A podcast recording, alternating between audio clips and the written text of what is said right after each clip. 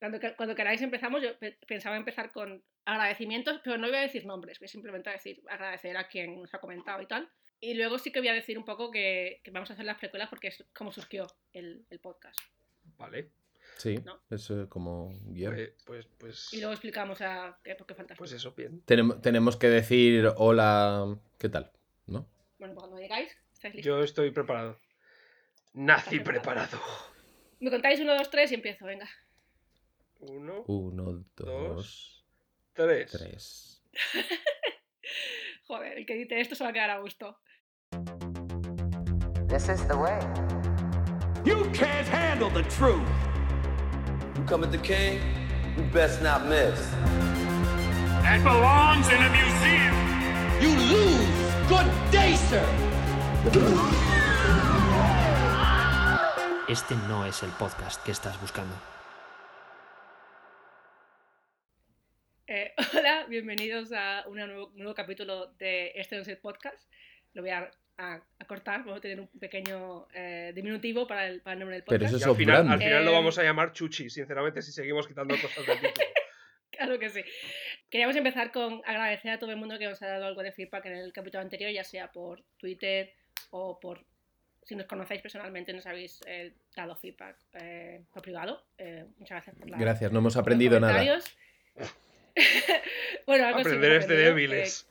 Seguid mandándonos eh, feedback, seguid interactuando con el Twitter e intentaremos, en la medida de lo posible, incorporar eh, los comentarios que, que nos mandáis. En este capítulo vamos a cambiar un poco de tercio, vamos a seguir con Star Wars, pero en este caso vamos a hablar de el origen de este podcast. Vamos a llegar al inception de este podcast, que es eh, las precuelas. Aquí es cuando Antonio y yo dejamos de ser amigos. Exactamente. Esto, esto surgió eh, a raíz de. El plot twist es que nunca lo fuimos en el primer lugar. Calla. Y yo me estoy enterando en Esto, directo. come- esto comenzó con eh, cuando Jaime y yo comentábamos el episodio 9, que es un poco nuestro enemigo mortal. Es mi archienemigo, y sí. salió la conversación de que, de que Anto- Antonio y Jaime tienen una opinión muy diferente de las precuelas. Y esto derivó en una conversación en un pub de Londres, una noche eh, que salimos a, a tomar algo. Solo por puntualizar, también tenemos una opinión muy diferente de las secuelas. De las secuelas que me dejó el episodio 9. Esto acabó en que tenemos que eh, grabar un podcast al respecto. Bueno, ha acabado lo que estáis oyendo ahora mismo.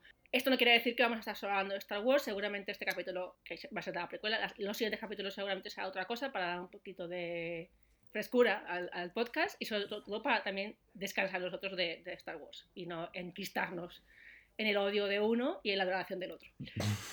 Y hablando de odio, Arturo no va a estar en este capítulo, ni en el- los siguientes posiblemente. Joder, es más, estás relacionado constantemente a Arturo con el odio, el pobre hombre se lo va a tomar mal. Bravo, bravo.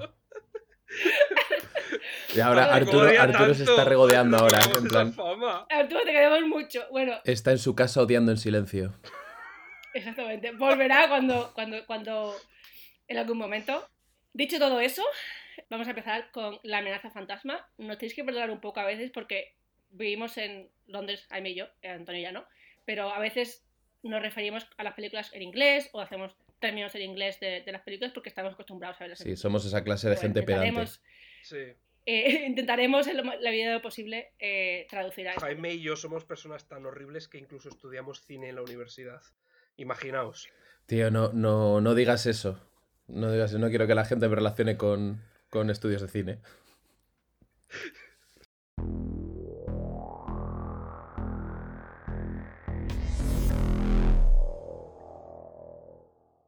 Vamos a empezar, si con el Mandalorian empezamos por el final, en este caso vamos a empezar por el principio. La amenaza fantasma se estrenó eh, a nivel mundial, no sé si fue el mismo día, pero bueno, a nivel mundial en 1999. ¿Qué edad teníais en ese, en ese año? Eh, 11 añitos todavía. Cumplía los 12 el mes siguiente. Yo tenía 13. Yo 14. O sea, que éramos todos más o menos preadolescentes. Quizás sería la primera película que íbamos al cine a ver solos, con los amigos. No, no, yo ya hacía años No. que iba a decir eso, la verdad. Películas, así te lo digo. Bueno, pues dicho eso, con, con la edad que tenías en aquel momento, ¿cómo fue vuestra, vuestra percepción de, de esta película, esta nueva película de Star Wars? Sobre todo teniendo en cuenta que crecimos con las originales. Una, una cosa que pasó conmigo es que yo no, no vi las películas tanto de pequeño. O sea, yo, yo recuerdo que por un amigo mío, Alejo, eh, yo veía las películas en su casa. Él tenía un hermano mayor, muy flipado con Star Wars, tenía los Micro Machines Entonces, más o menos, mi andadura con Star Wars empezó con las ediciones especiales. Las vi las tres en el cine. Estaba flipadísimo, cicladísimo las películas. Vamos, eran películas favoritas. Y cuando llegó el episodio 1, me volví loquísimo. O sea, todo, todo era Star Wars. Yo empecé a comprarme muñecos incluso antes de que saliera la película. Coleccionaba todos los suplementos que salían en los periódicos, revistas infantiles. Y luego fui con mi amigo Javi, eh, su madre y mi madre, para desgracia de ambas, eh, a ver la película en el cine. Yo salí encantado. Me flipo. Salí, eh, tenía acción, tenía coñitas, tenía espadas láser, tenía una chica muy guapa de prota. Y, y yo salí, y yo salí muy contento. Sin embargo, hablando con Alejo, este amigo con el que yo había visto las películas antes, él me dijo, recordad que teníamos 11 años, me dijo, hay algo que no, que no termina de ser Star Wars. Mm, había algo ahí que le fallaba. Y eso siempre se quedó conmigo. Alejo en este caso fue el fan de la. fue más el fan nostálgico, fan de. Sí. que sabía más de, de Star Wars de, de. Efectivamente, y, y piensas, los dos teníamos 11 años cuando la vimos. Éramos el público objetivo de esta película. George Lucas decía, esta película está hecha para niños. Y nosotros éramos niños, pero es que él era ese fan nostálgico ya. Era ese señor de 40 años en un cuerpo de 11. Ya. En, en- en mi caso es un poco mezcla de los dos, porque yo la vi, para mí Star Wars e Indiana Jones yo las tengo relacionadas, porque en casa se veían una detrás de otra. O sea, para mí Han Solo era Indy y Han Solo. Era muy difícil de, separarlos. Teníamos, tenemos VHS todavía en casa y los veíamos regularmente. En mi casa se veía mucho cine con, con mis padres, con mi madre con mi hermano, y, y estas eran películas que se veían muy, muy regularmente. Y no sabíamos de memoria, pero era algo muy familiar. Luego llegó la amenaza fantasma y se convirtió en algo más de amigos. En ese momento yo estaba empezando con mi grupo de amigos y me acuerdo de, de ir al cine. De hecho, creo que el episodio 7 incluso lo fui a ver también con ellos cuando yo volví a Málaga, porque tengo la casualidad que estaba allí. Y, y se convirtió en algo muy de amigos. Y me acuerdo, yo tengo un recuerdo muy claro de, de las primeras películas que fui a ver sola, con amigos, y se convirtió en una experiencia más de amigos. Y yo me lo pasé muy bien. También me acuerdo que en especial a mí me gustó mucho eh, empezar a ver narrativa de coger un personaje de, de una película anterior, que, con el que has crecido, en este caso Darth Vader, y enseñarte su pasado. A mí, por ejemplo, Obi-Wan me interesaba menos en ese momento porque de Obi-Wan sabes menos, realmente, pero Darth Vader es el malo. Y que te lo pongan de niño. eh, me acuerdo que en ese momento, con 14 años, tengo el recuerdo muy claro de, de que me interesara mucho el saber de Anakin, saber cómo llegó a, a Darth Vader. Y entonces, el episodio 1 me gustó mucho en ese sentido. Y, y, y me, me entró muy bien, por así decirlo. Entonces, no tengo ningún recuerdo negativo de la película. Tampoco tenía nadie que vino a decirme, como a ti con, con Alejo, esto no es la esencia de Star Wars. Para mí era Star Wars porque me lo pasé muy bien. Era una película de aventuras y me estaba enseñando otro lado de un personaje que a lo mejor no me hubiera interesado tanto antes. Es, ve- es verdad que las nuevas películas, si lo pensabas, con ese nuevo- esos nuevos efectos digitales que lucían muy bien para entonces, las películas eran enormes comparadas con las antiguas. Entonces esa Sí, sensación de, de- de, mm, de grandeza. Pero es que, pero es, que es, es, curioso, es curioso que a 20 años vista mm, se, ha- se, ha vuelto, se han vuelto casi pequeñas, son casi, hay algunos, es casi intimista. O sea, al- al- al revisionarla para, para esta grabación, así volver a verla y decir en plan de, joder, o sea, en, en el fondo todo el, el foco de la acción y el foco de todo el conflicto en todo esto está bastante limitado para ser un- hablar de un, de un, de un Mm. conflicto planetario. Vemos eh, cámaras, cámaras de, de gobernantes hablando, vemos planos lejanos de ejércitos enormes, pero no vemos ninguna de Hablando conflicto, también. mucha gente hablando. Pero es casi, es casi, casi una pieza de cámara en muchos momentos. ¿sabes?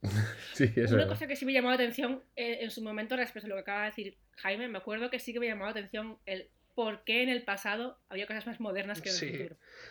Y Eterna alguien discusión, eso sí lo recuerdo yo. medio. Eso es algo, eso es algo que, por de que medio. sea- hasta yo de pequeño me di cuenta.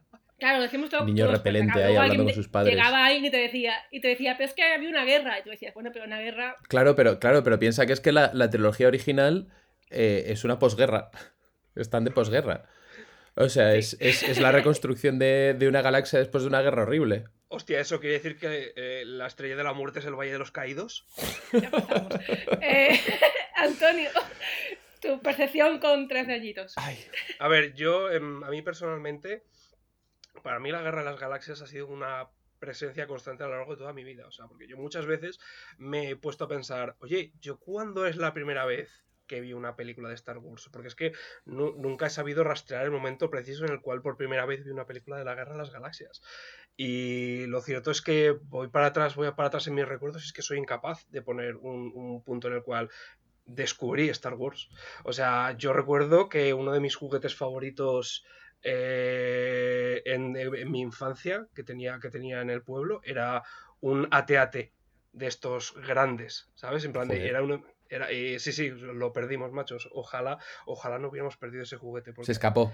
pero, en- pero en plan de, pero ya te digo, en plan de estilo de tener ocho años por ahí, estar zapeando mm, y ver eh, que está empezando el retorno del Jedi y bueno, y saber que era el retorno del Jedi, o sea, ya haber visto de entrada la película.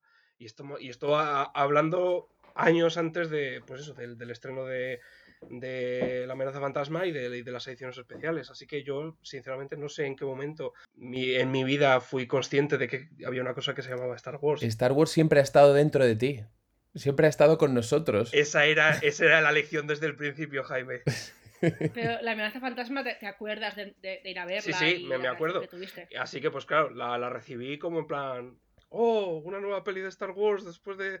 Porque, claro, había, a- dos años antes acababan de estrenar las ediciones especiales, que para mí fue un- una emoción en plan de poder ver la Guerra de las Galaxias en un cine. No verla en la tele o en un VHS, sino verla en el cine. Y eso Dios para mío, mí fue una abuelo cebolleta. Sí.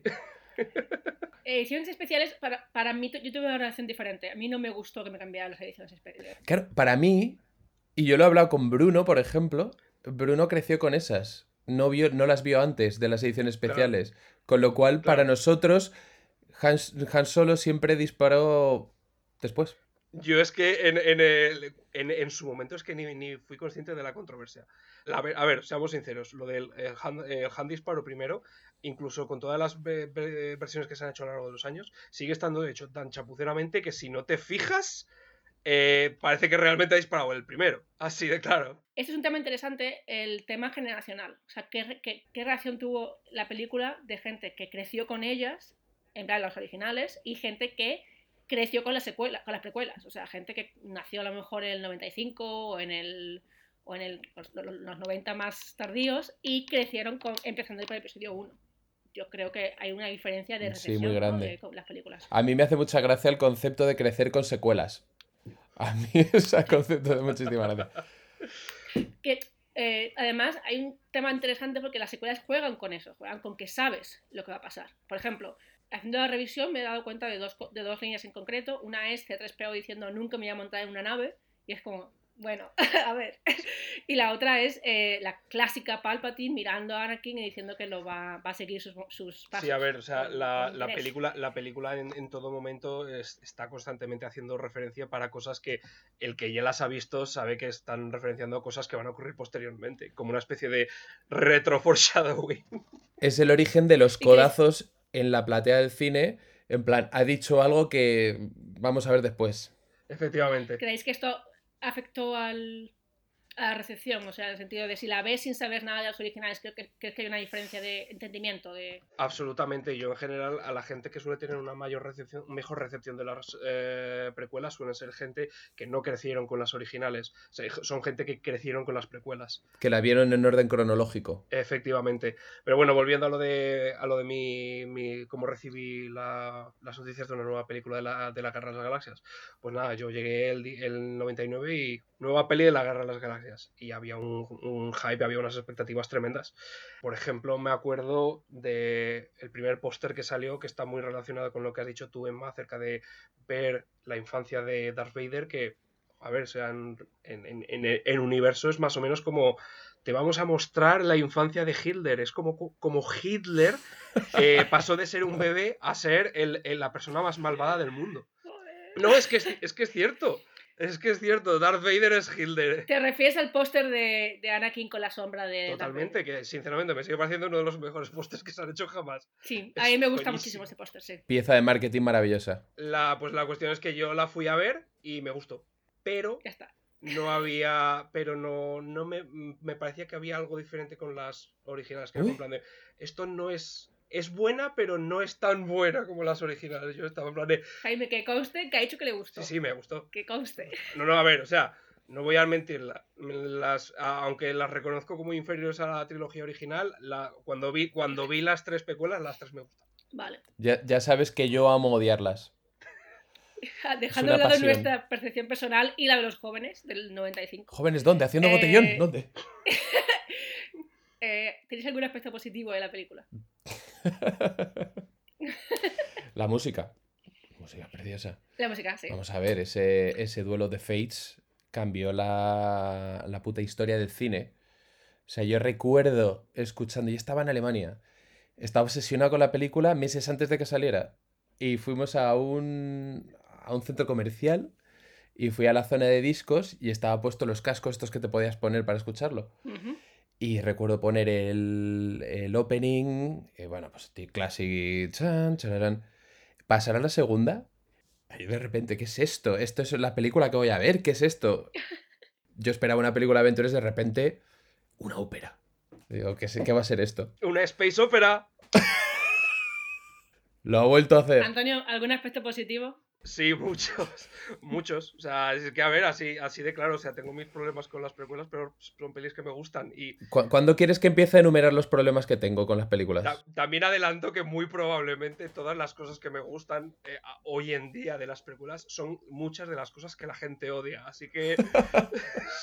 Joder. Eh, a ver, para mí, por ejemplo, lo que, lo que os he comentado, para mí el, el aspecto positivo, sobre todo habiéndola visto ayer, después de mucho McGregor. verla, eh, So- Iwan McGregor, por supuesto. No, a ver, eh, no tengo que decir que a mí me gustó mucho eso, ver a personajes originales y porque yo, sinceramente, para mí el tirón de las películas originales se dejan solo, por tanto, me quitas eso y era como, bueno, pues Star Wars, a ver qué pasa. Pero a posteriori, ya viendo la película más de adulto, me he dado cuenta de que realmente mejoraron mucho el personaje de Obi-Wan. O sea, el, el casting que hicieron con Iwan McGregor no solo es físicamente, me puedo creer que Iwan McGregor va a envejecer en Alec Guinness, también es un poco el, el, el Assassin, es que el, el aire que le dio de, de sarcasmo y de. que es un poco como McGregor suele actuar con sus personajes así más eh, lights, a no ser que hablemos de dramas como Doctor Sleep y cosas así. Y entonces para mí fue una mejoría a nivel de, de- de desarrollar el personaje que aparece 15 minutos en las originales, realmente no aparece mucho más. Sí, es que a mí me parece que no lo mejoran en el episodio 1. Si eso empiezan a mejorarlo en Sí, el bueno, 2. a ver, en el 1 es un personaje secundario. ¿eh? De hecho, a mí no me gustó mucho en el episodio 1 porque sale poquito y cada vez que sale dice algo horrible. Sí, sí, totalmente. Como decía, maestro, tengo la impresión de que hemos recogido otra criatura despreciable o, algo así. De Gilipollas. hecho, sabéis la primera frase que dice nada más entrar, ¿no? Eh, Tengo un mal presentimiento sobre esto. Te está diciendo lo que va a pasar. Eh, y a raíz de lo que os decía esto de Obi-Wan y Anakin, porque un tema que me gustaría tocar un poco en tema de personajes es cómo creéis que, se han caracterizado a personajes originales. Aunque en, tanto en el caso de Obi-Wan como de Anakin salen muy poquitos los originales, Obi-Wan sale 15 minutos y tiene un papel elevado porque ya es el maestro, ya es el sabio que guía al héroe y Darth Vader es el villano.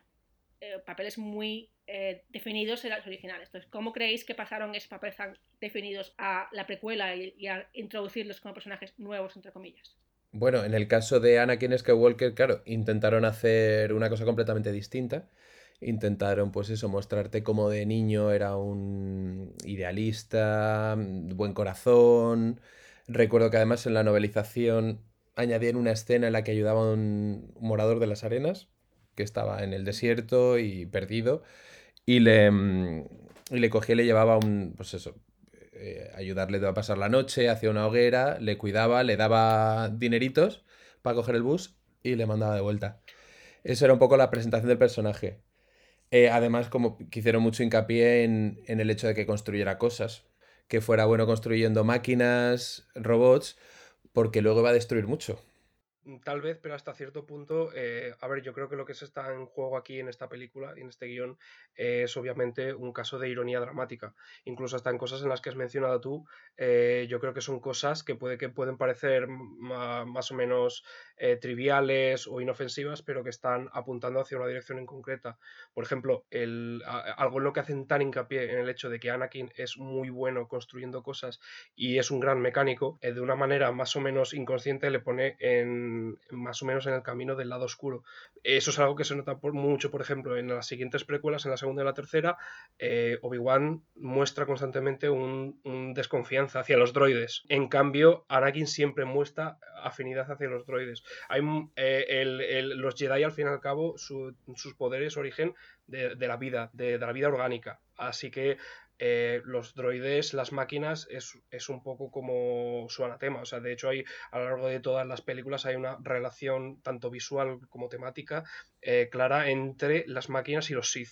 El hecho de que sea un buen mecánico ya te está indicando en plan de esta es una, una persona que se le da mejor lidiar con máquinas que con cosas vivas. Con- Eso ya es- con problemas, con problemas técnicos, sí, que con, que con más emocionales, sí, puede ser. A mí una cosa que me llamó la atención de Anakin en su momento y me sigue llamando es que cogieron a un niño muy mono. Hoy sí, Jake Lloyd de- es adorable. es, es muy adorable de, de niño, entonces es, es un poco la, la cosa de este niño adorable va a ser ese, ese monstruo. Además, no, es un niño muy mono, pero no es un niño repelente.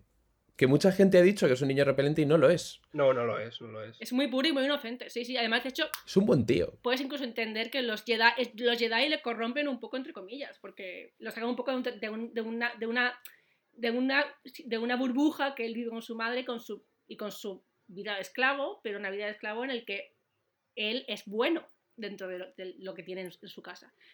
Y ahora que hablamos de los Jedi, una cosa con, con Obi-Wan, sí que es cierto lo que dice Jaime, que Obi-Wan realmente no lo desarrollan hasta después, pero creo que en la primera película te enseñan eh, lo que después va a ser de que Obi-Wan realmente no ha llegado a entrenar para ser maestro. Él ha sido maestro porque se ha muerto el suyo. Entonces a él le falta ese puntito de llegar realmente al nivel que tendría que haber llegado para ser maestro, que explica muchos fallos que comete con Anakin, que he de decir que se ven más en, la, en Clone Wars. Al fin y al cabo, una de las cosas a las que podemos ver esta trilogía es como la tragedia de Anakin. ¿vale? Y la clave de la tragedia es que el final está eh, implícito en el comienzo, o sea que el final es eh, inevitable, es, es una consecuencia directa de los, los fallos eh, dramáticos de los personajes eh, impresos en el primer acto. Así que, pues, todas esta clase de cosas en un primer acto, tenemos un primer acto lleno de optimismo, como es la amenaza fantasma, en las cuales todavía las cosas se pueden solucionar, pero podemos ver pequeños detalles que son las semillitas de lo que crecerán a convertirse en, la, en la tragedia del tercer acto, que será la venganza de los Sith.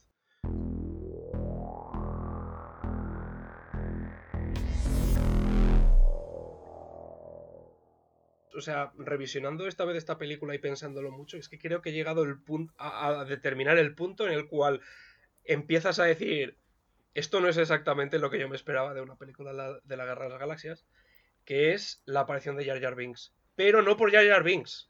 Es- eso quería ir justo ahora. eh, los demás personajes que hay, porque pues, tenemos personajes originales como serían Obi-Wan y Anakin, luego tenemos a Qui-Gon Jinn, aunque yo voy a llamar Quijote si no os importa, eh, que yo no tengo nada que decir al respecto, es simplemente un Jedi y quizás sería un buen maestro Jedi, en el sentido de que es muy perfecto dentro de lo que Sí, es un maestro enterado. Jedi, pero tenía, tenía muerto escrito en la frente desde que apareció, porque Obi-Wan tenía que ser maestro. Eh, pero por ejemplo están los personajes de Jar Jar que para mí es un error de, de- de- de- de plan- de planificación. O sea, pensaron, hacemos este personaje cómico para los niños y todo el mundo lo odió. Es, eh, no hagas un personaje cómico si no sabes ser Son cómico. chistes de peos. Son Sí, chistes Sí, de peos. caca y general de es muy infantil, es una de las cosas más negativas de la película. Sí, la pero yo no estoy en contra del personaje Jar Jar Binks. Porque es el único personaje vivo en toda la película.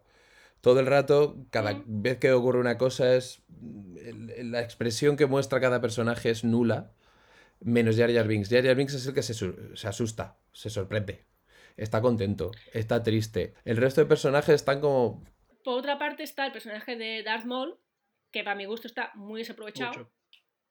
Porque Mucho. aparece Peor crimen de la 10 película. minutos, casi ni habla y creo que en este caso lo han sabido salvar en Clone Wars y Rebels. O sea, en- en- sobre todo en Rebels tienes otro punto de vista del personaje y aquí vienen spoilers de Rebels. eh, la manera en que Darth Maul muere en Rebels realmente le hace mucha justicia al personaje de Ese episodio es de- de Maul. impecable. Es impecable. Ese episodio es magnífico y le hace justicia al- a tanto a Maul como a Obi-Wan. O sea, Pero eso es un retconning de un fan de la saga 15 años después. Sí. O casi 20 años después. Sí, pero bueno, lo que vengo a decir es que dentro de que los dos fueron errores, entre comillas, eh, Jar Jar nunca ha tenido Nunca debió una existir. rectificación. En Clone Wars sus episodios te los quiere saltar todo el rato, pero en cambio Maul se convierte en un personaje muy interesante en, en Clone Wars y en Rebels, hasta el punto de que quieres que aparezca, quieres seguir con su Hombre, pero es que es normal. eh, eh, Darth Maul por infrautilización y Jar Jar Binks por sobreutilización. Si, si, si, si infrautilizamos a Darth Maul y luego lo hacemos que salga más y lo hacemos, le hacemos una historia chula, pues es- lo estamos arreglando. Y, pero en cambio, ¿cómo solucionamos a Jar Jar? Yo tengo ideas de cómo solucionar a Jar Jar.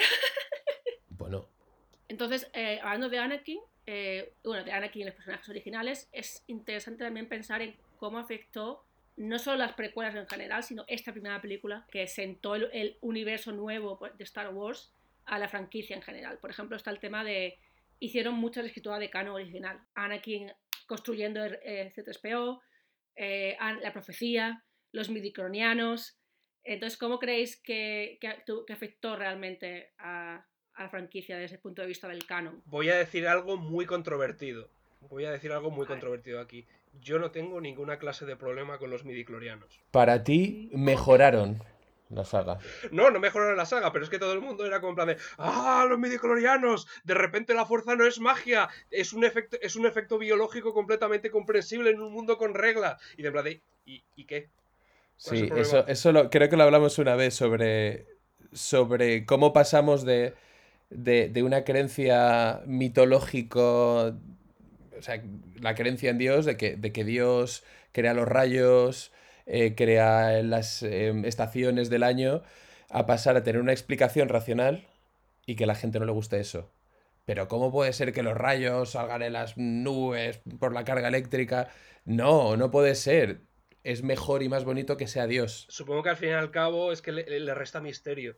A ver, o sea, esto es una parte fundamental de la discusión desde hace mucho tiempo de si la guerra de las galaxias es ciencia ficción o es fantasía. Yo siempre Hay sonido en el espacio, es Sí. fantasía. Sí, Coño. Es, fa- es fantasía, pero es que es la- al mismo tiempo se envuelve en, ve- en vestidos, eh, en vestimenta de ciencia ficción.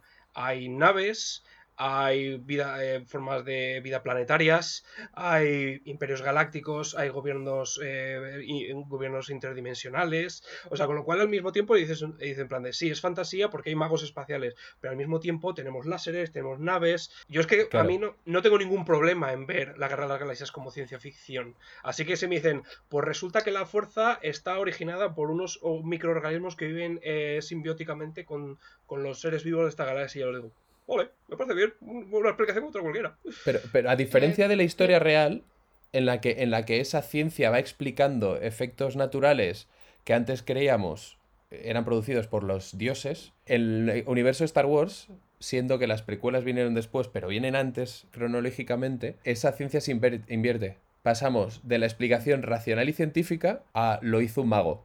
Me hace mucha gracia eso. Pero no, ¿no creéis que a nivel de forma, o sea, a nivel de decisión desde el punto de vista de- del estudio, intentar explicar tantas veces qué es la fuerza, cuando en la película original nos daba igual?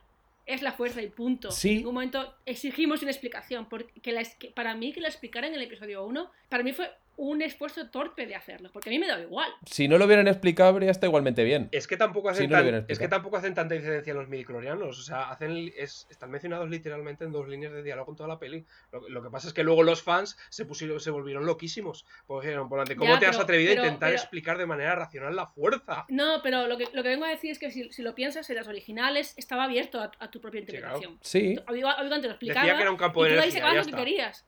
Claro, y tú ahí sacabas lo que tú querías, pero aquí te lo, te lo cercaron a midiclonianos. Es, es que es exactamente la misma explicación, entiendo- solo que más detallada. Entiendo que para, que para alguna gente esto fuera en el sentido de no me hacía falta que me, que me lo no, metiese en una no hace falta, estoy de acuerdo. Es que no hace falta, pero es que tampoco, pero es que tampoco es un, un- tampoco, tampoco ofende. O sea, yo, Sí. yo es así de claro, es- yo no entiendo la reacción que tuvo siempre toda la gente con los midiclorianos, que es en plan de, vale, sí, o sea, pues no era necesario, pero tampoco molesta. Sí, yo tengo 99 problemas con esa película, pero los midichlorianos no son uno. Es que, a ver, el es un problema que es muy peleagudo porque estamos hablando acerca de elementos narrativos y todo eso, pero es que al fin y al cabo, en el fondo, la fuerza no deja de ser... Es que es al mismo tiempo es muy extraño porque en las películas originales la fuerza lo tratan como un- una especie de mezcla entre MacGuffin y Deus Ex Machina, pero al mismo tiempo es también la base de la filosofía eh, moral y ética de, la- de la- de las Mm. películas originales. Con lo cual es como en plan de... Te estás metiendo en camisas de once varas con todo esto.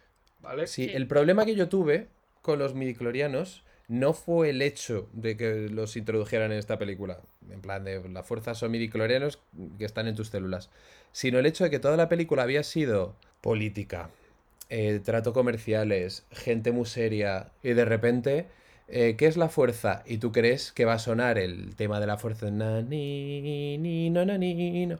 Le va a decir, es algo que sientes en tu corazón, es amor o algo de eso, no. Pues a mí precisamente si, lo, si hubieran dicho lo del amor probablemente me, me sentaría incluso peor porque me, obviamente todo esto es en retrospectiva pero eh, me acordaría de todos esos momentos de pelis de ciencia ficción en los cuales intentan explicar eh, el, el ingrediente secreto es el amor Interstellar. efectivamente el, el monólogo de voy a intentar demostrar que el amor es un campo cuantificable y unificado que funciona igual en, to- en- en- en todos los puntos del universo como si fuera la fuerza de atracción gravitacional o el enlace nuclear fuerte y dices tú en plan de ¿qué?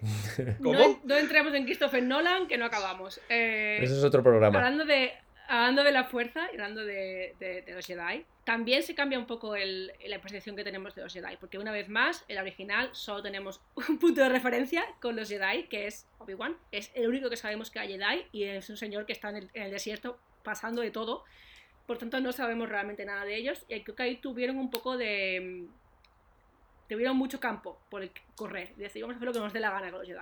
Sí, se le representa como una fuerza para el bien que trabaja en el mismo corazón de la República, que es una cosa que siempre me parece un poco raro. plan, ¿cómo es posible que unos... Yo siempre esperé que el Templo Jedi estuviera en un planeta bosque, como el del episodio 8, y ahí estuvieran ellos haciendo sus cosas de Jedi. Pero no, están en la misma capital de la República. Es una construcción social, eh, política, teocentrista. Y bueno, se los vende como una fuerza para el bien, son los guardianes de la paz y la justicia, pero roban niños, roban niños a familias y les enseñan a no tener ningún tipo de empatía o apego, a pesar de que su fuerza se basa, como ha dicho Antonio, en los seres vivos, en la fuerza viva, es no tengas ningún tipo de apego por el resto de seres vivos. Entonces me parece como una explicación muy contradictoria. Con 11 años no, son gente que salta mucho y va con una espada, pero cuando lo piensas es una visión un poco contradictoria. ¿Son los buenos no son los buenos? Yo es que esto creo que tiene un poco que ver con lo que mencionábamos antes acerca de la aparición del personaje de Jar Jar, Jar Binks, que es el momento en el cual empiezas a notar que esta peli no es exactamente las, lo que son las, la trilogía original. No es la película que estás buscando. No es la película que estás buscando, efectivamente. Que, ¿Por qué? Yo me acuerdo que incluso viéndola de niño, veía a Qui-Gon y a Obi-Wan, eh, supuestamente eh, en su papel como miembros oficiales de la Orden Jedi, y diciendo en plan de, esto no es como yo me imaginaba que eran los Jedi. ¿Por qué están tratando tan mal a este personaje que acaban de conocer? ¿Por qué están siendo tan desagradables? Gracias. ¿Por qué todo el mundo les tiene tanto miedo y cuando supuestamente que son guardianes de la paz y de la justicia? Obviamente son los malos, pero la primera reacción del el virrey de la Federación de Comercio es decir, joder, han mandado Jedi. Esto que, obviamente quiere, quiere decir que es que mm, quieren obligarnos a, a tomar una decisión que no queremos. O sea, porque no, no Han los ven mandado como- una pareja de guardias civiles. Efectivamente, no los ven como no los ven como lo que teóricamente son una que son una pareja de embajadores, sino como una pareja, bueno, eh, el término en inglés como una pareja de enforcers que están ahí para obligarles a tomar una decisión que eh, en, en nombre de terceros. Sí. Y luego a lo largo de toda la película podemos ver que justificado por las circunstancias porque están sí, pero hacen un montón de cosas realmente cuestionables moralmente. Sí. Qui-Gon en Tatooine. Voy a intentar utilizar mi poder de control mental para obligarle a que me acepten dinero que no vale en este planeta. O voy a manipular la, eh, la vida de unos esclavos para mm, conseguir las piezas que necesito para mi misión. Es como en plan de. Si te lo vas a pensar, dices en plan de. Eh, eso es de ser un hijo de puta frío y calculador, ¿eh? Yo he de decir que el control mental me ha parecido algo del lado oscuro. Si controlas en la mente de alguien es porque no eres del lado. Es una cosa que no deberías usar a no ser que sea una razón de fuerza mayor. O sea, debería estar prohibido dentro de la orden. Sí, es algo muy, muy, muy que no- la moralidad de, de- de esa- de ese truco no es realmente. Es que para qué verdad. a una sociedad a la que pueden controlar directamente. Eh, Claro, es que es lado oscuro, 100%. Sí.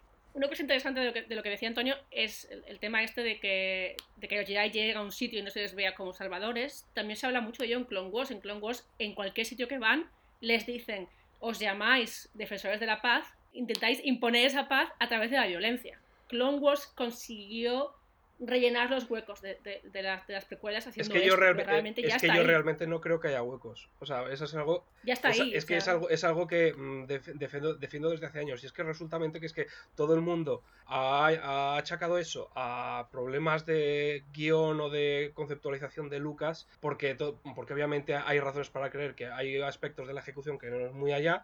Y dicen, en plan de todo eso, ah, eso es fallo de guion. Todo eso, ah, es que no se lo ha pensado lo suficiente. Sí, Pero es que yo es creo que es exactamente lo contrario. Que es que realmente hay muchos aspectos de, de la Guerra de las Galaxias que están muy meditados y Lucas los puso ahí por una razón. Lo que pasa es que hace una, una narración muy sutil, muy en segundo plano, muy a base, muy a base de, de implicaciones y no te das cuenta de, verdaderamente de ello hasta que lo piensas más en profundidad y dices, coño. No describiría a George Lucas jamás como sutil. Es que es, curi- es, que es, curi- es curioso, es curioso, o sea, es que no lo es. No es un tío sutil. Pero es que la cuestión es que, voy a, voy a ser un poco polémico aquí, pero yo voy a decir que sencillamente hemos llegado un poco en el- un punto en el cual la, la lectura de y, y audiovisual, la comprensión lectora audiovisual, ha empeorado un poco. Uy, lo que ha dicho. Que hay mucha gente que se puede decir en plan de, ah, igual es que es, Hemos perdido 10 10 oyentes. Los 10 que teníamos. no me enviéis eh, hate mail, por favor.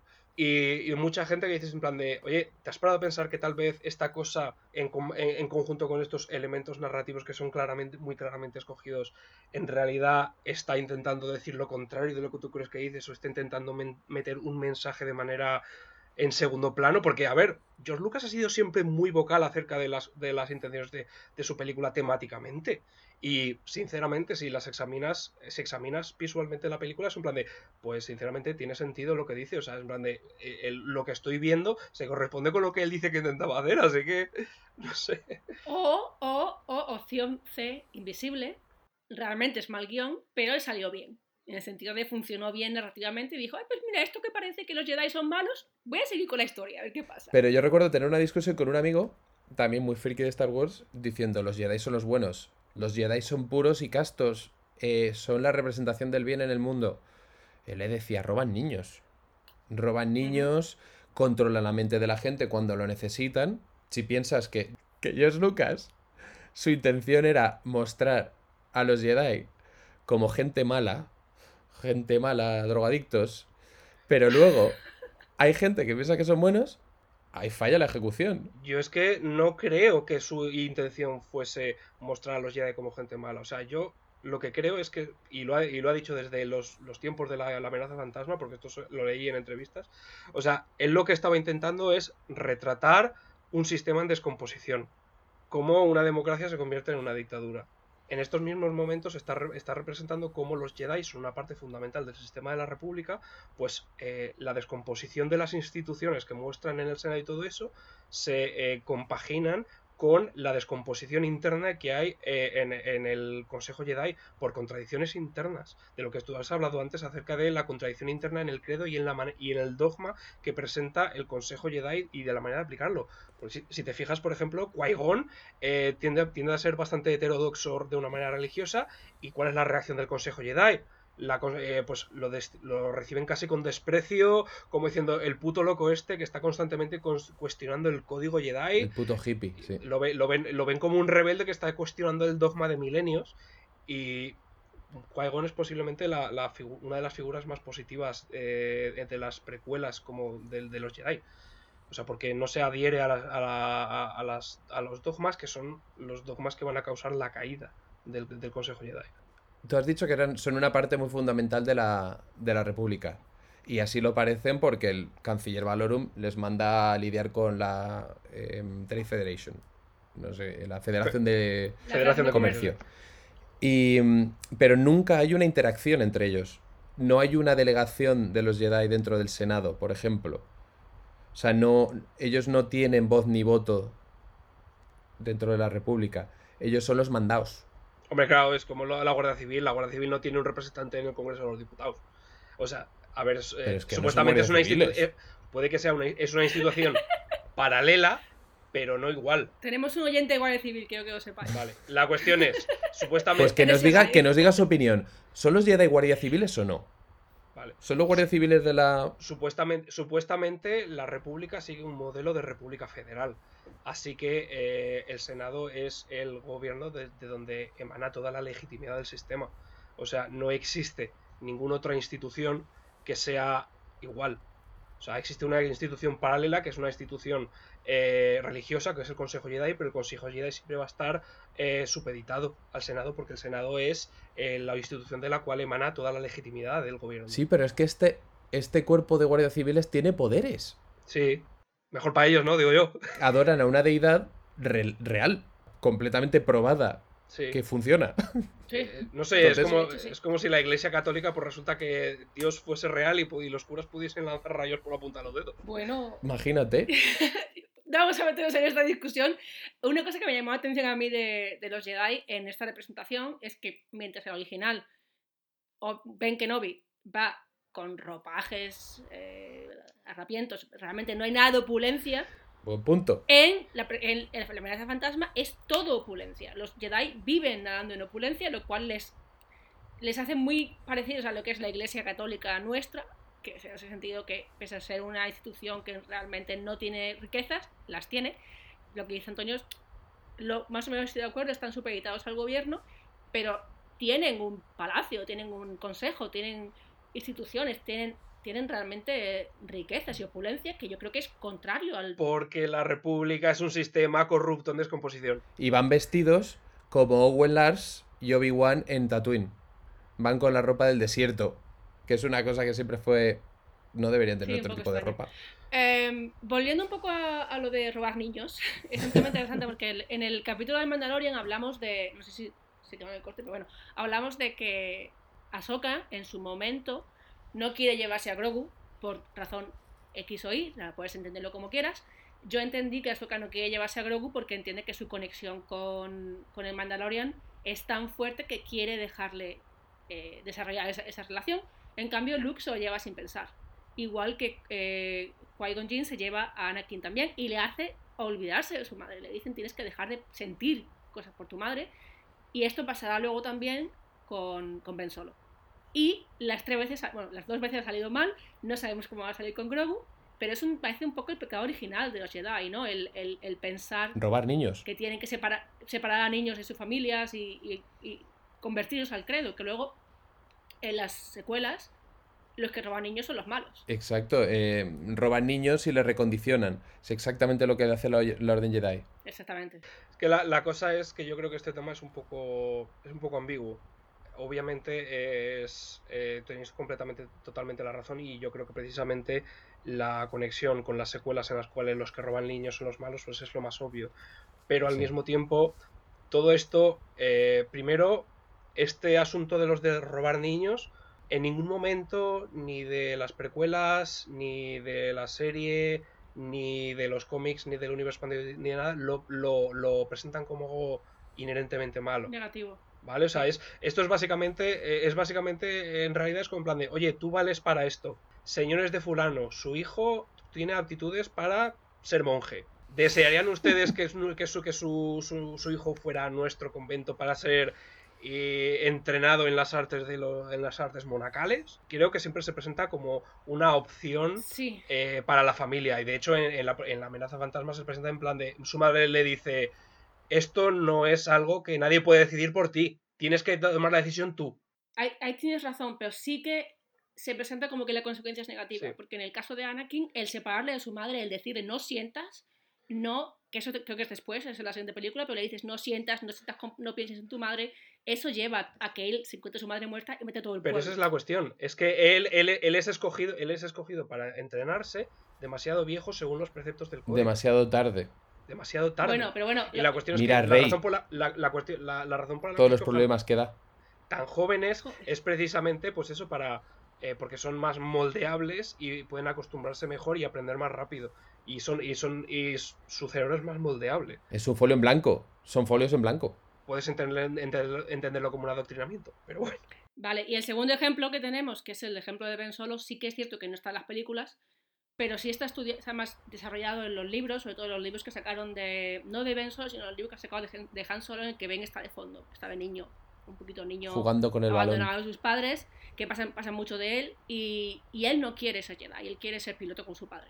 Entonces ahí está un poco el, el que sí que es cierto que los padres dicen, tú vas a ser Jedi porque tienes mucha afinidad con la fuerza, pero él no quiere ser Jedi, él quiere ser piloto, y él quiere que su padre le haga caso. Mm, Como su qué padre. bonito. Qué guapo habría estado eso, que saliera en las películas. En general, el- la intención parece ser buena, pero la ejecución siempre lleva a algo negativo. Por lo tanto, para mí abre un, un tema interesante de qué va a pasar con Grogu en ese sentido. Claro, pero es que el- Porque puede salir muy bien o puede ser Claro, pero es que la cuestión es que eso no forma ninguna, contradic- ninguna contradicción dentro del código de Je- Jedi, porque al fin y al cabo se supone que la creencia básica de los Jedi es que eh, toda la vida está, está conectada y que cuando mueres no, no hay ninguna clase de pérdida, o sea, sino que la, eh, nuestros seres vivos siguen mm, vivos en otros seres vivos. O sea, y realmente no hay diferenciación entre seres vivos, toda la vida es igual. Pero lo que, vengo, lo que vengo a decir no es eso, lo que vengo a decir es que los Jedi parecen no tener visión específica de cada caso. O sea, es todos los niños,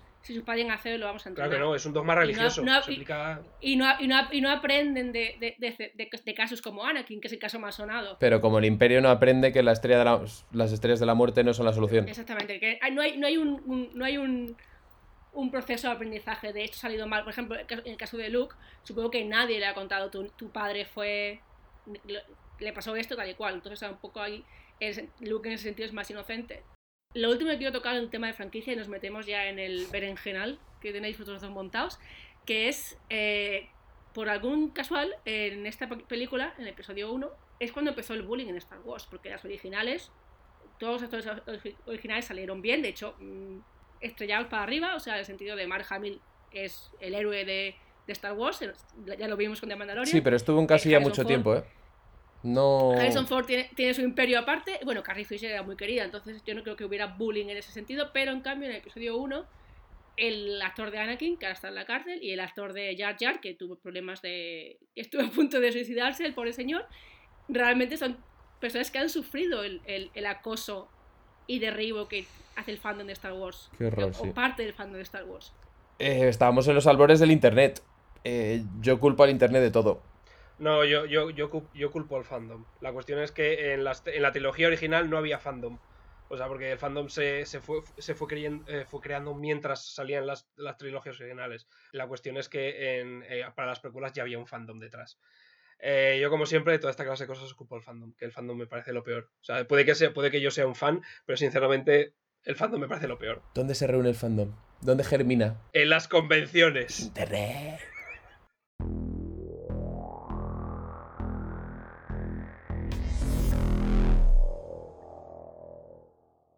Y ya como, como, como último bloque es, eh, hemos hablado de personaje, hemos hablado de la franquicia, la ejecución. Oh. Uno de los temas más polémicos de esta, de esta película en concreto, que luego se expande en las siguientes, es la trama política.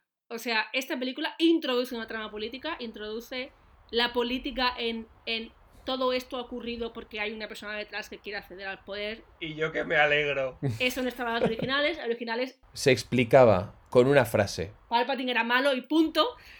No hay ningún tipo de, de trastorno, tra- eh, trasfondo político. Trastorno político. Eh, De trastorno político. Y, bueno, ¿qué pensáis de la trama política? Y por favor, hagamos esto sin hablar de Hitler. Joder, Emma, en serio me estás quitando casi todas las herramientas de mi repertorio. No tengo nada que decir. A ver, en la trilogía original se explicaba la situación con una imagen. Eh, la nave grande atacándolo a la pequeñita, está persiguiendo el imperio a un grupo de rebeldes que quiere acabar con ese imperio Que es totalitario. una de las imágenes más manipuladoras de la historia del cine. Sí. Y luego hacen un comentario con Moff Tarkin. Creo que es algo así como el emperador acaba de chapar el Senado. Sí, ha. Ya no hay más Senado. Y dice, pero ¿cómo, cómo van a controlar los, los- los millones de sistemas que tenemos en la galaxia? Y dice, el terror lo hará. Es maravilloso. Ahora, las precuelas. El, tras- el trasfondo político a mí me parece bien, me parece interesante. Es una idea muy interesante. Vamos a darle un nuevo enfoque que además amplía el universo, nunca mejor dicho, de las películas y entendemos cuál es el sistema, esa, esa conspiración, ¿no? Esa idea de conspiración en la sombra. Eso está bien. Ahora, la ejecución. Qué mal. Qué aburrido. Gente hablando, hablando de cosas súper técnicas, lenguaje burocrático, del BOE. Yo he de decir que de pequeña no me enteré de nada de esto. Pero ¿cuándo se disparan? ¿Cuándo se mata aquí la gente? ¿Ves? Pues aquí, aquí, es donde, aquí es donde tengo que decir que a mí la trama política de, de las precuelas me maravilla. O sea, y, y- y cuanto más, y cuanto más la reveo, y cuanto más la reveo, más me gusta, de hecho. A- Antonio, un niño de 12 años con gafas en el cine. Así. Es que de hecho, o sea, es, es, ¡Qué es, que, es, que me parece, es que me parece absolutamente maravilloso porque es, es la contradicción interna clave de las precuelas. Que es que como tú muy bien has dicho antes, Jaime, eh, George Lucas hizo las precuelas eh, diciendo esto es una esto es una película para, eh, para niños de 12 años y, Para niños y me imagino a George Lucas mientras escribía el guion diciendo en plan de ¿qué le interesa a los niños de 12 años? claramente eh, comparaciones históricas con embargos comerciales de rutas comerciales renacentistas y, y- comparaciones históricas con la caída de la República Romana y la transición al imperio. Claro, es lo que le gustan a los niños de 12 años. El niño de 11 años con gafas diciendo, ¿cómo me recuerda esto a la ruta de la seda? Y cómo la... o sea, Exacto. Totalmente, ¿sabes? Y claro, pues obviamente eh, eh, yo cuando era pequeño tampoco me acuerdo muy bien, pero eh, no me parecía parti- nada particularmente eh, complicado, pero tampoco le prestaba demasiada atención. La cuestión es que con el revisionado, cuanto más veces las veo, digo en plan de joder, esto cada vez me gusta más, porque cada vez tiene, cada vez tiene, cada vez le encuentro más, más capas y cada vez le encuentro más, eh, más sutileza al- a, a lo, a lo que está presentando en pantalla, que es algo que jamás te esperas de ver en una peli de la Guerra de las Galaxias, sutileza. vuelve a salir la palabra Se ha sutileza. repetido mucho esa palabra en este, en este podcast. Es algo que lo estaba pensando mientras estaba viendo el otro día la película, reviendo la película otra vez, y dije en plan de, joder, eh, la trama de esta película es sorprendentemente complicada. ¿Cómo que es complicada? Hombre, claro que sí, no tiene ningún sentido. No, no es que no tenga ningún sentido, tiene un sentido, tío, tiene mucho sentido. O sea, en cuestiones estructurales yo lo estaba viendo en plan de, joder, o sea, en cuestiones estructurales no tengo ni un solo pero, pero que poner en la película. O sea, yo no le, yo, yo no, ¿No? no, no, en absoluto. O sea, yo no, le- yo no le, que- estructuralmente no le quitaba nada. El problema que le veo es en el, el problema es en los diálogos. 15 minutos, no, perdón, una- un, un Kit aquí. 15 minutos de carrera de Sí, vainas. y, y- y no, Para mí eso es No, un no, problema y no El tengo- ritmo, el ritmo está fatal. Y no, y no tengo ni un solo problema que ponerles a las carreras de vainas. O sea, es una peli que me he visto igual una docena de veces y ayer, la, la- el- eh, antes de ayer la volví a ver y estaba con la carrera de vainas en plan, hostia, tío, joder, Sí, llegará pero, al cuando- final. pero la carrera de vainas llega a la hora Sí, de película. Después Sí. de que mucha gente camine y hable. sí. Y, está, y, y- y- y veas un poco que el plan. Sigo sin saber cuál es el plan. No, no, a ver, eh, el plan, el plan en retrospectiva. es 20 en plan años de, después. ¿Cuál es exactamente el plan de Sidious aquí? ¿Está sencillamente intentando crear caos por el caos para aprovechar para subir al poder político en la cresta de la ola o realmente tiene un plan concreto? Porque me empecé a revisar de un plan de. eh, porque está muy empeñado a lo largo de toda la peli de que la, de que la reina firme es importante que la reina firme. ¿Por qué? O sea, ¿o ¿está sencillamente haciendo un papel frente a la Federación de Comercio o realmente lo, necesita para alguna clase de razón en concreto? Esto no sé si es que eh, hay algo que no me, de que no me estoy enterando o más probable es algo que se le pasó a, Lucas mientras escribiendo el guion, Pero claro, ¿vale? está mal ejecutado. O sea, tú no te das cuenta de eso, primero siendo un niño, aunque tenga gafas gordas, y, y- y Oye, de me estás mayor. insultando, chaval, que te meto un beco, ¿eh? A ver, no os peleéis, no os peleéis, niños. ¿Qué más? Eh, yo he de decir que la carrera de vainas, me saqué una carrera entera en la carrera de vainas. Lo digo así. Es muy larga. Y de hecho, en el DVD era más larga todavía. Sí, Que es maravillosa, ¿eh? O sea, es que, es que, es- mira, es que es curioso porque a otros aspectos de la peli le puedo poner pegas. Eh, podría incluso hasta pensar en plan de, bueno, sí, la carrera de vainas, podrías haber encontrado alguna otra manera de solucionar el aprieto en el que estos están metidos. Pero es que, sinceramente, o sea, veo la carrera de vainas y me da todo igual porque es que me encanta. Me parece la hostia. O sea, yo, Sí. sinceramente, veo la carrera de vainas y me imagino a George Lucas diciendo en plan de, esto, pues igual, igual, i- i- igual podría ser más corto. Pero es que de crío me encantaba puto Benur y voy a cascarme una puta carrera de cuadrigas de Benur de 20 minutos de duración porque puedo. Y yo digo, ole tú, George Lucas. Ojalá ser tuyos, Para Lucas. los oyentes que no conozcan a Antonio, Antonio es un niño de 8 años encerrado en la mente de un político Que alguien le ayude. que le gusta mucho hablar de, de historia. Que alguien le deje salir. Siguiendo por lo que estaba diciendo eh, Jaime, de que realmente no está eh, bien ejecutado, también hay un tema que me llamó la atención a mí, que nunca lo había visto antes, he de decir.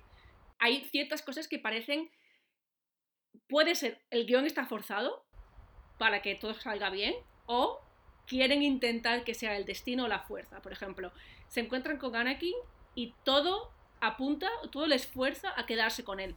Hay una tormenta de arena, no pueden irse a su nave, tienen que ir a su casa, todo desencadena en eso. Luego Anakin lo dejan solo en una nave y acaba en el espacio destruyendo Bueno, bueno. eh, lo que es la estrella de la muerte de esta película. Hablando de Merisus. O bien es, o bien es eh, tienes que entender que el destino lo está poniendo donde tiene que estar, profecía, o es un guion muy forzado. Es un guion muy forzado. Pero es que es lo que, te, lo que decía antes. O sea, en estas pelis la fuerza es básicamente una mezcla entre un MacGuffin y un Deus Ex Machina. ¿Cómo adelantamos en la trama? La fuerza. ¿Cómo salvamos a los personajes de un brete? La fuerza. Lo mismo pan roto que pan roto que de Pero eso puede funcionar. Eso puede funcionar si la ejecución no fuera tan mala. Y el ritmo fuera tan caótico. Es que, a mí- es que a mí me funciona. Hay, hay partidas de rol que funcionan así, hay partidas de rol que llegas a un pueblo y el máster hace algo para que no puedas irte, pero funciona de manera orgánica. En este sentido, Dios mío, es que están, hay alguien moviendo muñequitos, Sí. en plan de, Y "Están en Qui-Gon este pueblo, también. ahora, ahora tiro arena, venga. Entonces un poco...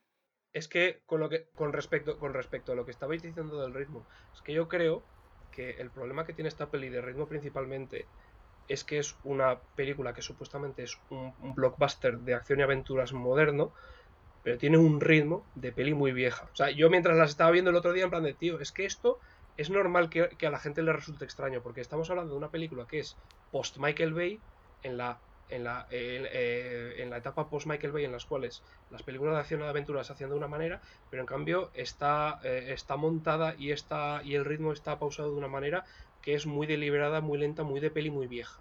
Muy de peli, casi diría que incluso antes de los 60. Es un peplum. Sí, sí, exacto, exacto. Por eso es la referencia a Ben Hur, tío. O sea, es, un, una, Ujú. pe- es una peli de, de- un, un ritmo muy viejo. George Lucas estaba intentando al mismo tiempo hacer una peli de acción y aventuras moderna y una peli como las que él veía de crío. Pues muy eh, espectacular para los años 50. No, y, y, Antonio, te voy a advertir. No me vas a cambiar de opinión.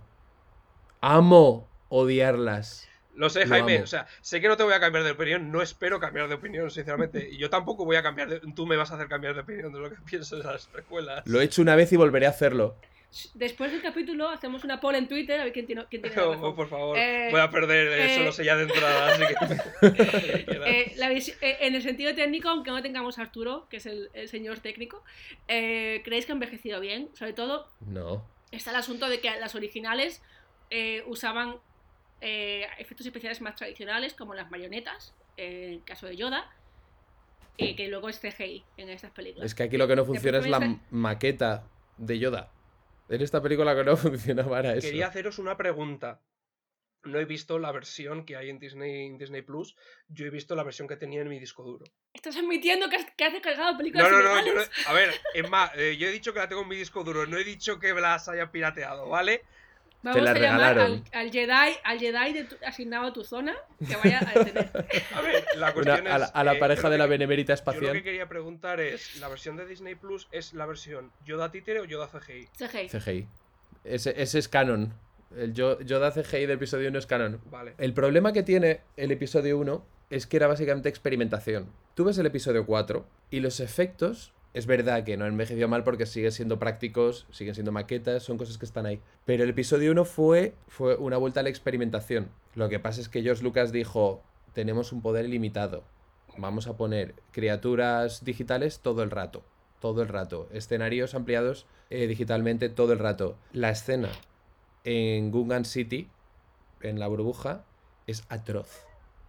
Las texturas son no están conseguidas. Las texturas son de. El color juego de la grading- PlayStation de la etapa tardía o de PlayStation 2 Sí. primeriza. Sí, claro.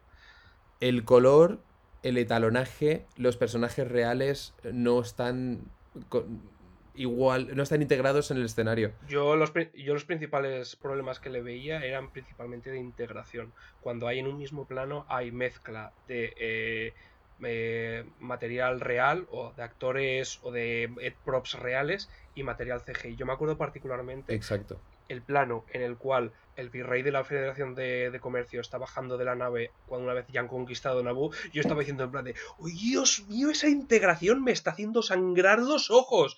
Parece de un No hay sombra. Parece un videojuego de PC de principios de los 90, en plan uno de esos videojuegos de FMV chungos que 30 años vista los ves y dices ¡Ah! ¡Me sangran los ojos!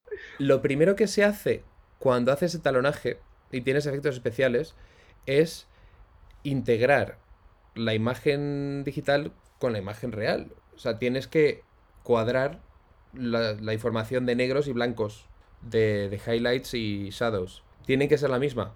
Eso es lo que vende la ilusión. Esta película no lo hace. Y bueno, y luego ya hablaremos del ataque de los clones y la venganza de los Sith. La cuestión es que de, de las tres precuelas yo creo que esta es la que mejor se mantiene porque sigue habiendo un gran porcentaje de cosas que son reales. Tatooine funciona muy bien. Eh, Naboo funciona muy bien, son escenarios reales. Pero Gungan City, que es esta sacada del Nabo, Sí. es digital completamente, es tremenda. Yo, yo, es que, yo es que creo que en general donde mejor funciona es en plano general. Una vez vas al plano de detalle es ya como... Uh, esto todo duele 20 años después. Sí, sí. Hay una escena también muy flagrante en la nave. Eh, cuando Anakin está subido en la nave y está hablando con Padme. eh, que le regala la figurita esta. Que luego ya se verá más adelante. La mierdecilla de Eh, Japón. De Japón. eh, llega Jar Jar Binks. Y parece salir de otra película. El color es distinto. No está integrado en la imagen en absoluto. Es muy terrible. Y la, y la batalla final es animación pura y dura. Una película de dibujos. Bueno, eh, para los oyentes que no hayan entendido nada de esta conversación, yo estoy con vosotros. Yo solo estoy pensando No estáis que solos. el tiempo ha dado la razón y el hecho de que Baby Yoda o Grogu sea un títere quiere decir que funciona mejor que el CGI. No, no, porque es está ahí, tiene peso. A ver, yo eso es algo que he Hay defendido interacción real. siempre.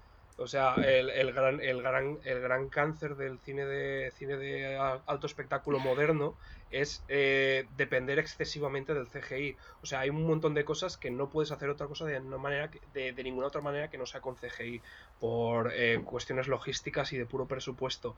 Pero hay muchas otras cosas que sí y que incluso abaratarían muchísimo los presupuestos de las películas. Y no lo hacen única y exclusivamente por decisiones políticas eje- ejecutivas de los estudios. Las películas se verían muchísimo mejor si se intentara equilibrar una, un- el, el uso de efectos prácticos con efectos en CGI. El problema es que ya después han pasado tantos años que se ha convertido en el imperio del CGI que ya se están empezando a perder muchísimos de los talleres. Los artesanos están O sea, muriendo. art- los artesanos de ah, prácticos están muriendo, así que ya es que ya no se va a poder hacer otra cosa que no sea con CGI.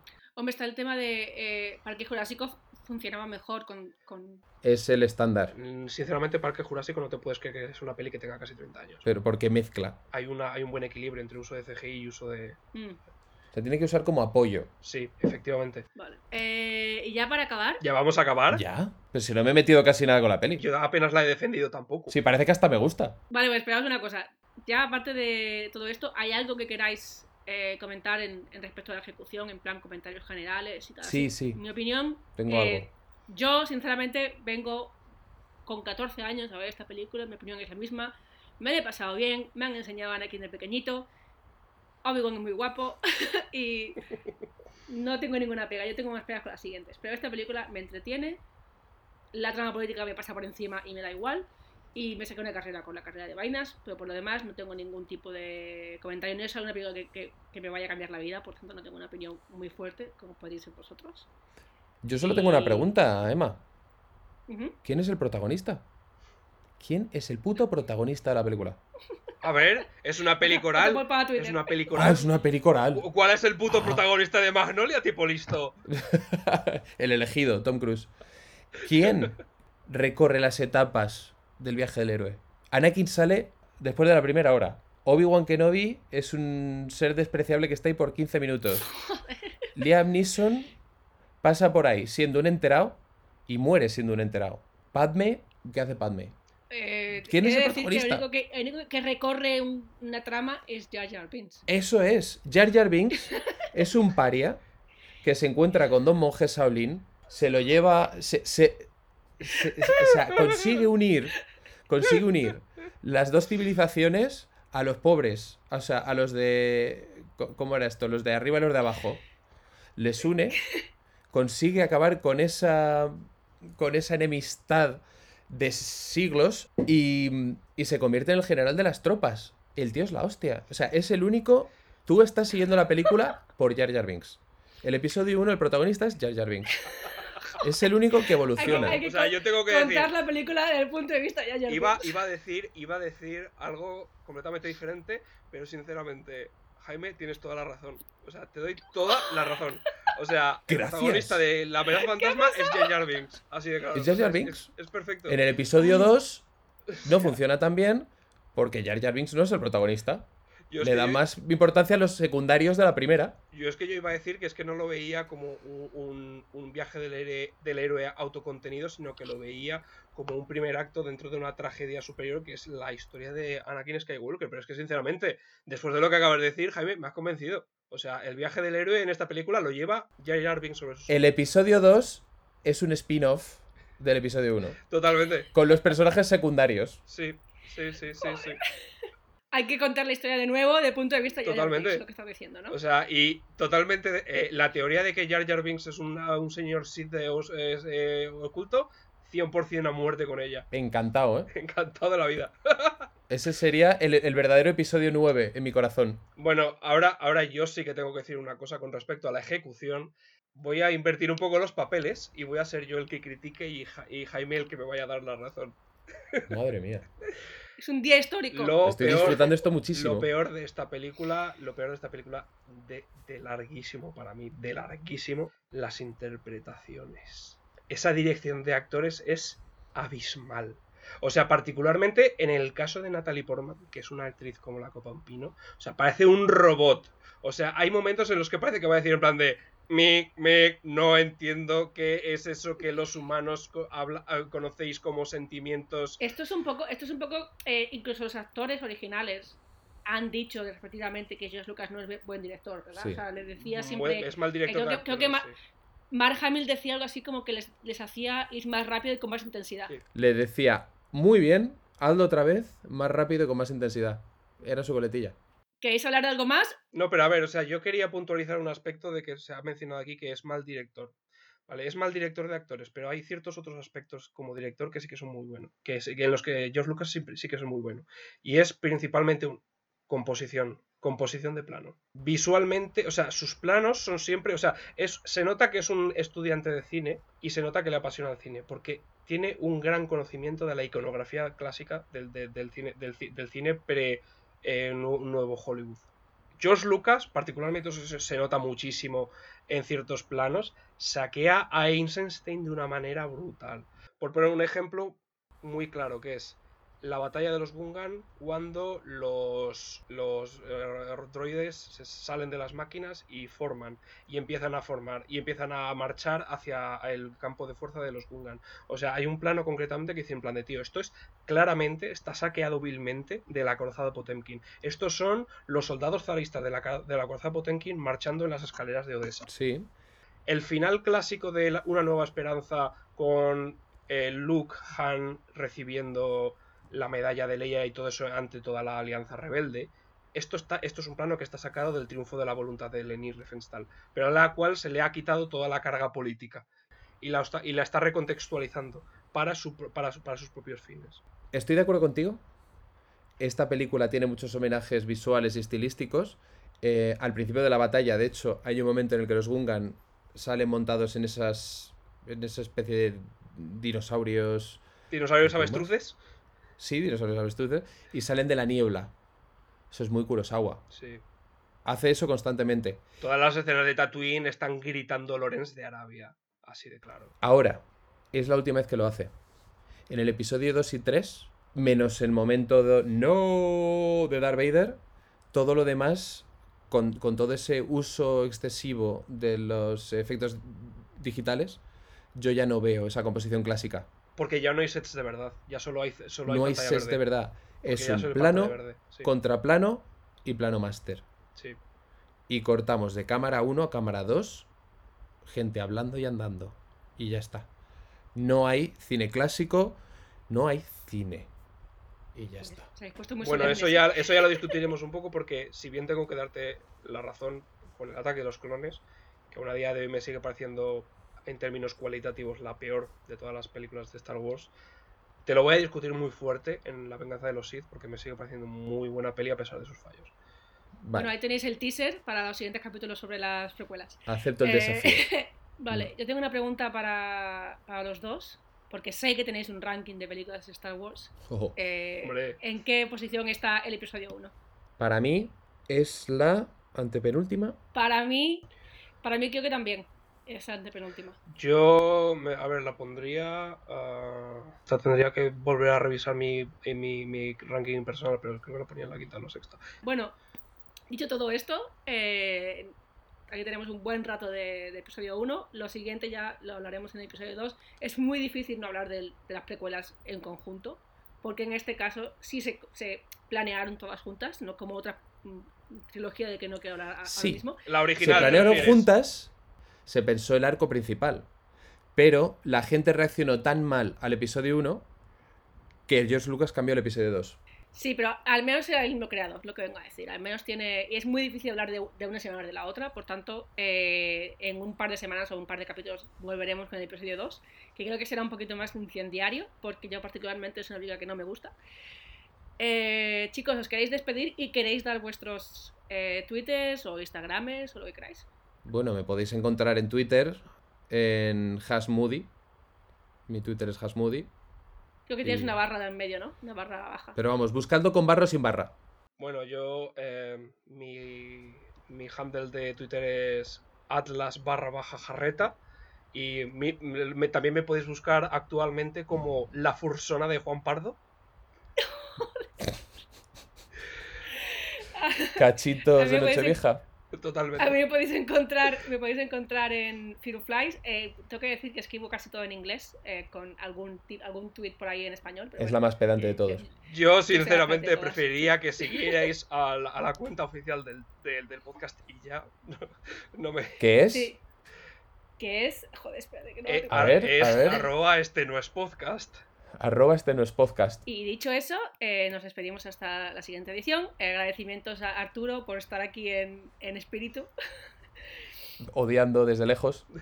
odiando desde lejos. Y Ay. a los que nos oís, eh, por favor, seguid mandándonos vuestro, vuestros comentarios, tanto en Twitter como si queréis hacer por privado, tampoco hay problema. Sugerencias para futuros episodios también. Sugerencias para futuros episodios de que queréis que hablemos, teniendo en cuenta mm, el nivel de desvarío y de, y de jardines en los que nos metemos para hablar de cosas. Y, aquí estamos. Muchísimas gracias. Y recordad, la culpa es de George Lucas.